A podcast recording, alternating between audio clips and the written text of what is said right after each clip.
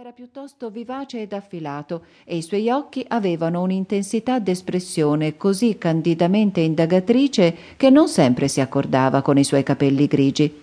Se non fosse bastato questo ad indicare la nazionalità dell'uomo, v'era il suono nasale della sua voce raffinata e la sua convinzione, a volte ingenua, che tutto ciò che lo circondava fosse antichissimo. Costui infatti era il signor Grandison Chase di Boston, un americano sempre in viaggio, che aveva fatto momentaneamente sosta nel suo continuo girare per il mondo per prendere in affitto una proprietà vicina, un castello simile a quello di Flambeau, su una collina analoga. Egli si beava nel suo vecchio castello e guardava al suo vicino ed amico come se anch'egli facesse parte delle antichità locali, dato che Flambeau aveva tutta l'apparenza di aver vissuto sempre in quel luogo, con la sua vigna e il suo albero di fichi. Flambeau aveva ripreso il suo vero nome di Duroc, dato che l'altro di Fiaccola era stato soltanto un nome di battaglia col quale muovere guerra alla società. Egli era attaccatissimo alla moglie ed alla famiglia. Non si era mai allontanato dalla sua proprietà se non per qualche breve caccia e sembrava, all'americano giramondo, la personificazione di quel culto di una solare rispettabilità e di un lusso moderato che l'americano era tanto saggio da vedere e da ammirare nei paesi mediterranei. Ma il signor Chase aveva sentito parlare di padre Brown e il suo atteggiamento era leggermente cambiato con lui come con una celebrità. L'istinto dell'intervista si destò in lui, pieno di tatto ma anche di curiosità, e se egli cercò di far cantare padre Brown, lo fece con la massima abilità e delicatezza.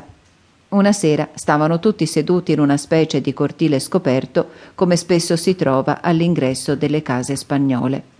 Volgeva l'imbrunire, e siccome l'aria montana diventa improvvisamente pungente dopo il tramonto, una piccola stufa stava su una pietra e pareva un fantasma con i suoi occhi rossi accesi che disegnavano una sagoma rossastra sul pavimento, ma a malapena un suo raggio raggiungeva i mattoni del muro che si innalzava nella profondità azzurra della notte. La grossa figura di Flambeau, con le larghe spalle e i grandi baffi simili a due sciabole, si intravedeva nel crepuscolo muoversi intorno, mentre mesceva il vino da una grande botte e lo distribuiva.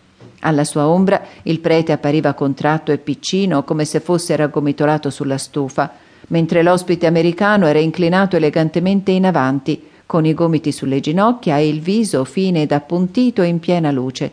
I suoi occhi splendevano di curiosa intelligenza. Vi posso veramente assicurare, stava dicendo, che noi consideriamo il vostro successo nel caso dell'assassinio di Moonshine come il più grande trionfo della storia della scienza poliziesca. Padre Brown mormorò qualcosa e il suo mormorio sembrò quasi un lamento. Noi conosciamo bene, continuò con fermezza lo straniero, i decantati successi di Dupin e di altri, e quelli di Lecoq, Sherlock Holmes, Nicholas Carter e delle altre incarnazioni immaginarie dell'abilità poliziesca, ma osserviamo che in molti punti vi è una differenza sensibile fra il vostro metodo di indagine e quello degli altri investigatori, siano essi fittizi o reali Qualcuno anzi ha osservato che la differenza di metodo può forse mascherare piuttosto l'assenza di un metodo. Padre Brown rimase in silenzio. Poi trasalì come se si fosse appisolato accanto alla stufa e disse eh, Scusatemi, sì, assenza di metodo, mancanza di intelligenza anche, temo.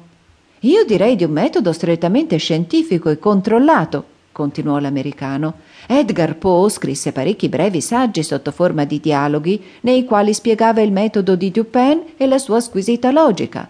Il dottor Watson riporta qualche esempio del metodo di Holmes con la sua esatta osservazione dei dettagli essenziali, ma non mi consta che alcuno abbia ancora esposto allo stesso modo il vostro metodo, padre Brown, e ho saputo che voi declinaste l'offerta di fare una serie di conferenze sull'argomento negli Stati Uniti. Sì, disse il prete guardando corrucciato la stufa. Declinai l'invito. Il vostro rifiuto fece nascere una grande quantità di chiacchiere interessanti, osservò Chase.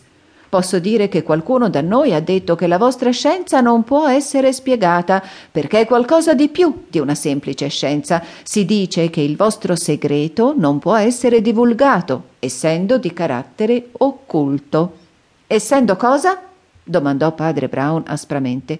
Qualcosa di esoterico, replicò l'altro. Vi posso dire che la gente si è molto interessata all'assassinio di Gallo.